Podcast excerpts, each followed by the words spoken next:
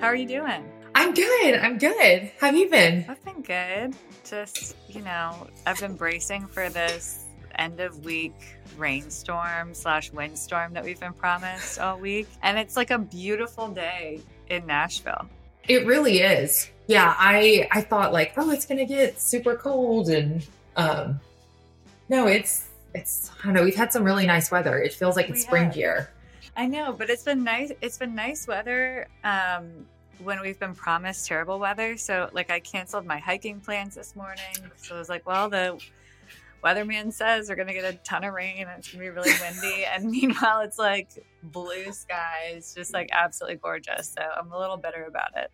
Well, maybe cut your day short, you know, and get out there at like 3:30 and get your hike on. Yeah, I would maybe. I think it might have to be like a um, a city hike, as as you will. Yeah. But I live in East Nashville, so we've got obviously hills all over the place. So sometimes it does feel like I'm on a hike Yeah. I'm walking around the neighborhood. Well, I'm so excited to have you on the frontier. This is just it's kind of like my sneaky way of just like getting to chat with people and learn things from them.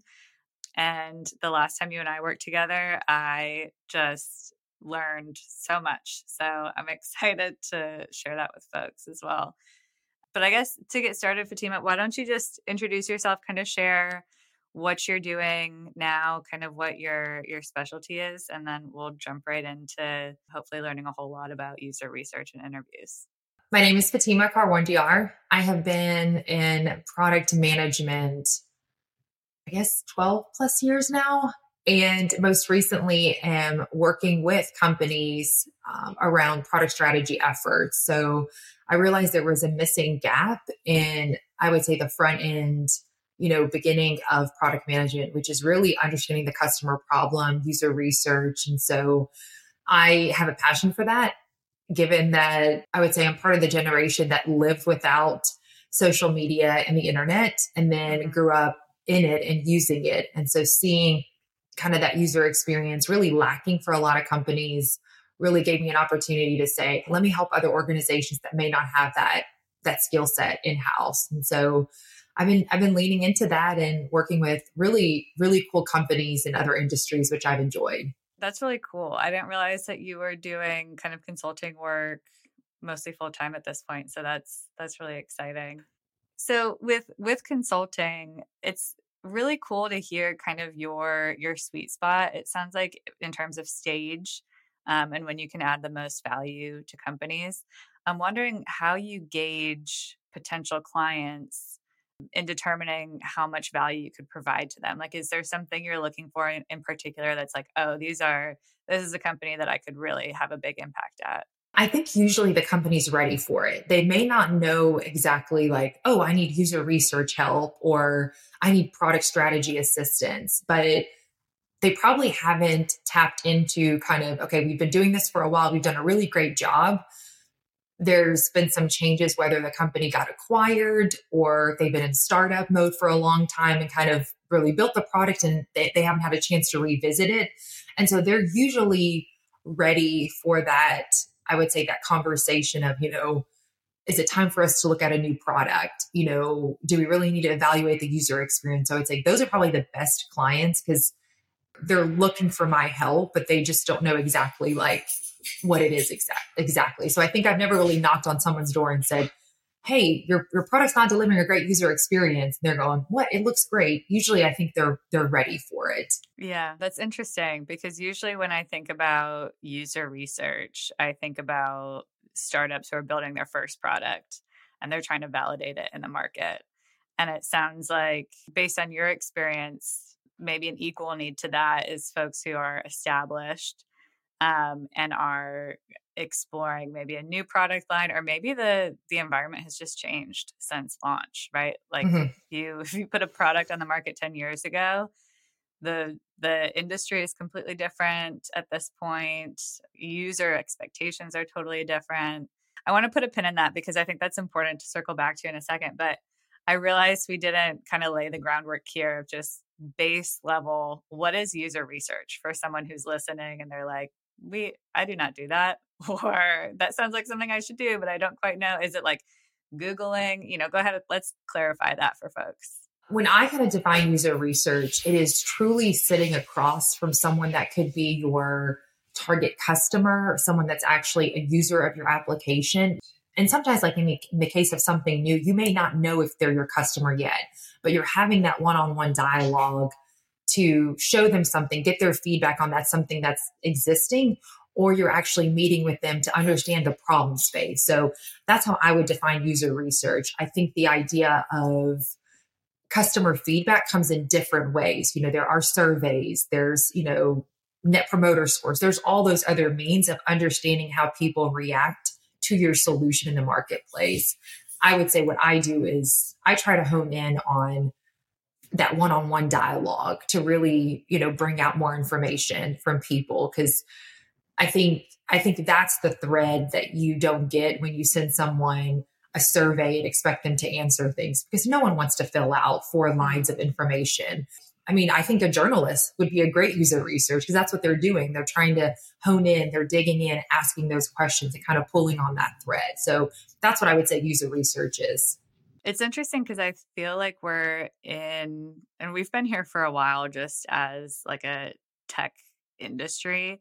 We're in this phase of, well, let's like growth and A B test everything right and so i feel like the the sentiment is well why would i spend time and money talking to like five people who have very different biases experiences expectations when i could just a b test several thousand or tens of thousands of users and learn about what they want that way what have you found is the real value you get through these conversations that doesn't always show up in A B tests and that kind of thing?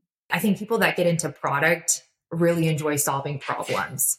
And A B testing is it is useful and is purposeful when used at the right time in your process. But I think if you are looking at your data and you're not seeing engagement rates or you're not seeing sales close as many deals as they want, changing a button or the placement of something is probably not going to move the needle the way that you need it to, especially when you think about like true revenue dollars for your business. And so that's where user research comes in is you're really diagnosing the problem. You're understanding people's emotions and frustrations and joy in ensuring that whatever you're delivering is actually solving for their customer problem. And i think that's that's the value that you get when you sit and talk to five to eight people.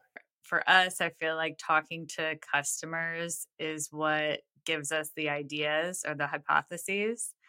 And then doing our kind of large scale ad test to see like all right which problem statement really hits is how we validate what we learn from user interviews. So, yeah, that's really awesome.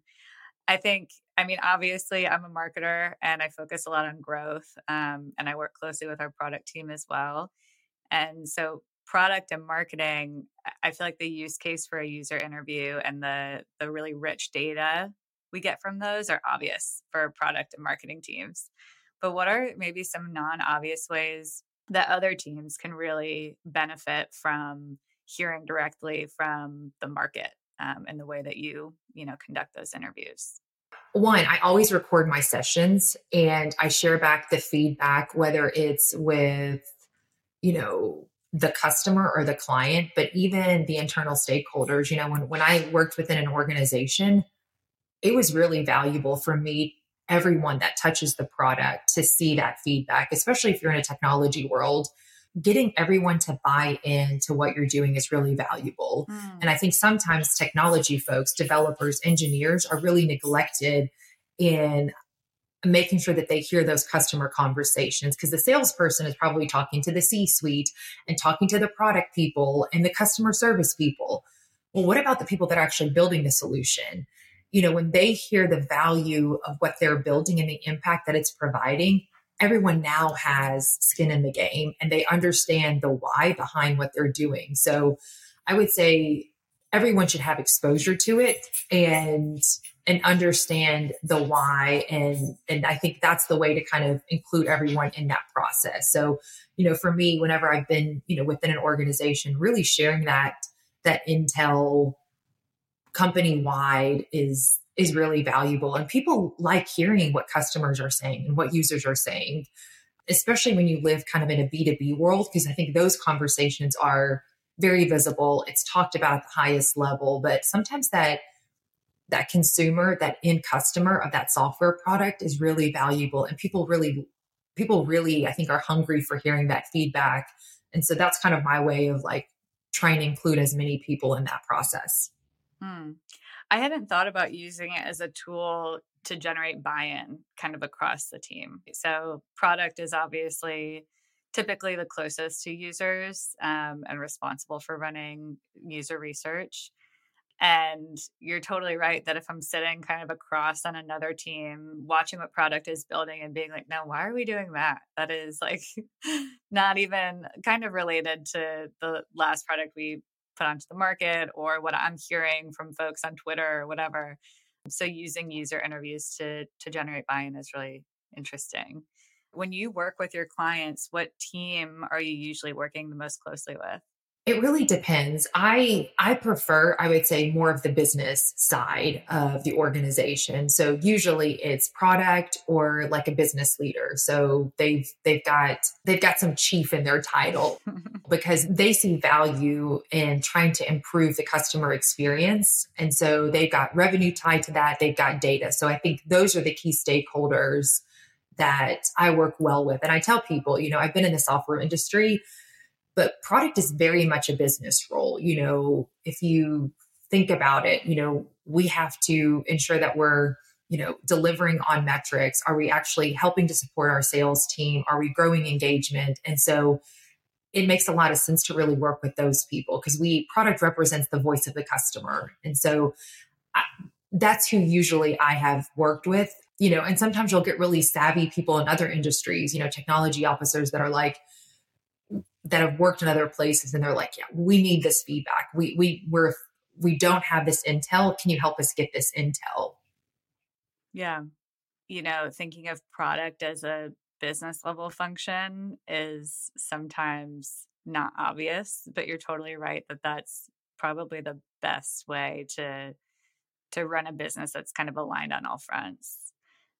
You touched on at the beginning when we were talking about your ideal clients that usually what you're looking for is someone who's established but is really ready for like a refresh to understand what's new in the market or to maybe pressure test a new idea or get inspiration for a new line of products.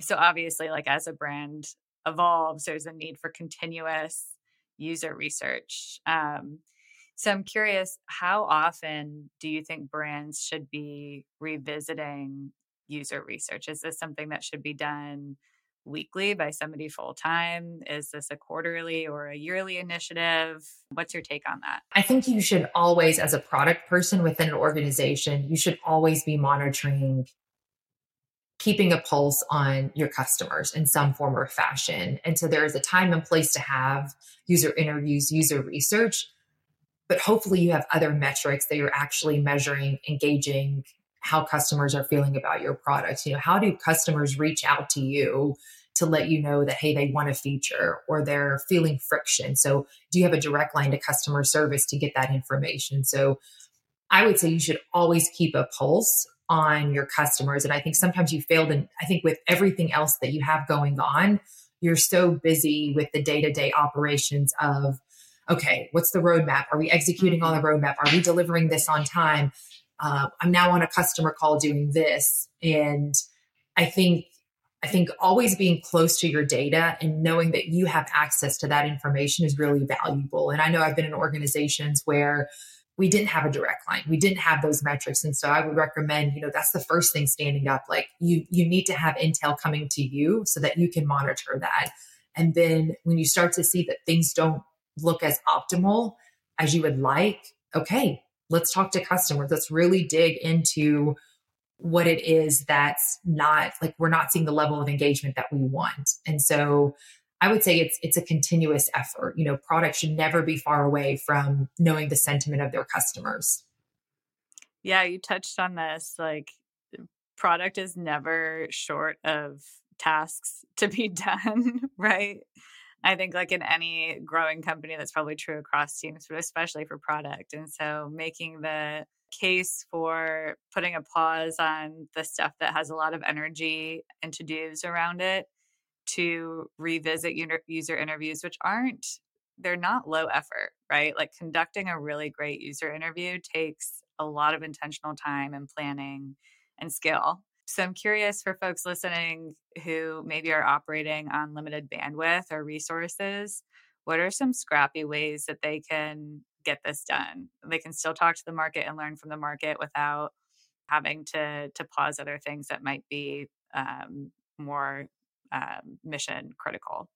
If you're in an established company and you already have customers, you already have people that you can talk to to get feedback on the software that they're using. So pull into them. And I would say, you know, set time aside, you know, schedule five, you know, I always say schedule six to eight people just because, you know, sometimes you'll have really engaged people and then sometimes people cancel. So I would say, you know, try to schedule eight people. And then if you can get five to six, great. You also, if you're a entrepreneur or you're someone that has an idea and you are like, okay, I, you don't have the resources to do that. You probably know someone you're in your network that knows someone that knows someone that can get you in front of a person that can give you insight. So if you have an idea about an app to help you help a consumer learn how to compost better, I'm making this up. Well, go go talk to someone that, you know, is trying to compost or has no idea about composting and ask them those questions and say, what would you want as a consumer to help you understand like how to begin composting, you know? Mm-hmm. So, you know, we've got recycling here. So how do you move into that world? So I, I would say it's just a matter of carving that time out, you know, reaching out to people and just start asking questions. And so it's, it's a, it's a pretty low level effort. And the more that you do, you will get better at it.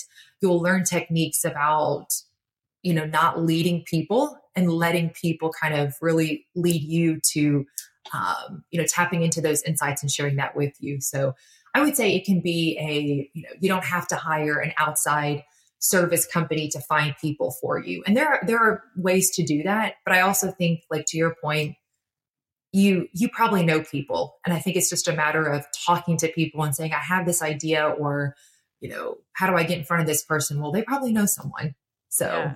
and then if you're internal in an organization, reach out to your customers. They they will probably be excited to talk to you.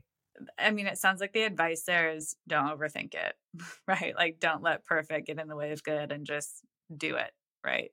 A hundred percent. Yeah. Well, as somebody who has um, worked with you on user research and received feedback that you've generated through user research, I know firsthand how overwhelming it can be to be kind of given a, a, massive collection of feedback and try to sort through it to determine what's most important, what do we still need to validate, what's actionable now. And I'm curious if you have a playbook for how you recommend folks do that, kind of what to weight higher, what to maybe put on the backlog. How do you help your clients navigate that? One, I like to present people everything because I don't want, you know, if I've spent, you know, eight hours, you know, talking to people, sometimes longer, and you only present 15 minutes worth of information, it makes me question did you even talk to them? Did you synthesize the information? So I really try to give people everything that I've that I've heard um, mm-hmm. from their customers or their target end user and and from that that's why there's a sweet spot between you know interviewing six to eight people is there will be natural themes that arise that will allow you to explore and try to solution for those. And so i try to do that for for clients because as they're trying to weave through they're like what do we focus on? Well actually these three things you know I, I shared everything with you. These are just like keep them in your back pocket. If you start to hear more of it, you'll know that so and so that we talked to, that person did have that opinion. Maybe we need to dig into that further. And then there's the question of do we do A B testing? Maybe let's get on the phone with them and validate if that other customers are interested in this capability or feature. But usually I would say themes develop and themes, you know, if you talk to six people, I would say at least three people or more felt the same way about something that they saw regarding your product. And so mm-hmm. that I would say would be I don't try to prioritize, hey, you know, here's number one, number two, number three, but here are the themes. Across, you know, three or more people felt that they would like, they either really liked or they had an issue with. And so I've never given someone like a laundry list of 100 things. And I think you, you know, I gave you everything, but I would say there were probably some key themes that arose. Um, and it's an iterative process. So mm. tackle those things, test it again, and then try it again. Um, and so I would say that's iteration's a really good thing. To your point, like don't let perfection get in your way of of of making yeah. an impact. Yeah, it sounds like the strategy is try to get gravitate toward themes Um, rather than like one very very strong opinion right? If you get one user who's like this is awesome i love this and everybody else is kind of neutral about it maybe don't double down on that feature quite yet because you've got one evangelist and let's listen to the thematic kind of the majority of folks right? Yeah well, Fatima, last question. Um, inevitably, someone listening is going to be like, Fatima is the coolest job ever. that sounds awesome. For somebody listening who's interested in getting into product and specifically user research, how would you how would you advise them to get started? One, observe someone doing it. And so if you could find someone on YouTube that's showing you how they would do a one on one interview with an existing website or discovery where there's not a website, but they're probing that person to understand, you know, trying to pull at that customer problem. Watch them and observe them doing that. And like I said, just practice. A book that I think early on in user research careers that people relied on were Don't Make Me Think. It really mm. provided a I would say, kind of a nice framework and coursework around, okay, how do you even begin and move in this process? And he started really simple with just website testing and you know how do you go through that so and there and there's techniques out there you know like i said you want to take more of a journalistic approach you you want to ask questions and really let you know i'll tell you a technique that i use and so when when you put something in front of someone and they'll say oh is is this where it's supposed to go? Or if I click this, will it take me there? I'll say, well, what do you expect it to do? Because one, you're validating, okay, the user, the way that you've designed it, the user does expect for it to act that way. Mm-hmm. And they're telling you that that's how they would like it to act that way. So that's kind of one technique where you really, you want to limit your opinions. And as a, someone that's conducting the research, one, really sit back and just let them let them kind of drive the conversation. Obviously, reel it back if it's going off topic. But I would say, you know, that's one book that really helped me. There are local resources in your city where you can take UX courses where you don't have to, you know, be enrolled in a school. Um, but I think just learn a little bit, do your first one. And I think we as human beings naturally, you can ask questions. You can, everyone can do it. So it's just a matter of getting in there and and and just trying. Yeah. Fake it till you make it, as some say. Yeah. Yeah. well, this has been really helpful, Fatima. If people are listening and they are interested in getting in touch with you, where can they find you? Yeah, I, I feel like LinkedIn's a really great resource. I don't know whenever you post this, if they see my name, I'm probably the only Fatima Karwandyar in the entire universe. So that's uh, very helpful. yeah. So I think you shouldn't have any trouble finding me. Uh, and just send me a DM. And if there's any way that I can help someone that is that wants to get into this space, um, I'm happy to to chat. Awesome. Well, Fatima, thank you so much. It's been so much fun to chat with you. And we have to get together in Nashville. I say this every time we chat, but we've got to do it. Thanks for listening to the Frontier Podcast powered by Gun.io. We drop two episodes per week, so if you like this episode, be sure to subscribe on your platform of choice and come hang out with us again next week and bring all your internet friends. If you have questions or recommendations, just shoot us a Twitter DM at the Frontier Pod, and we'll see you next week.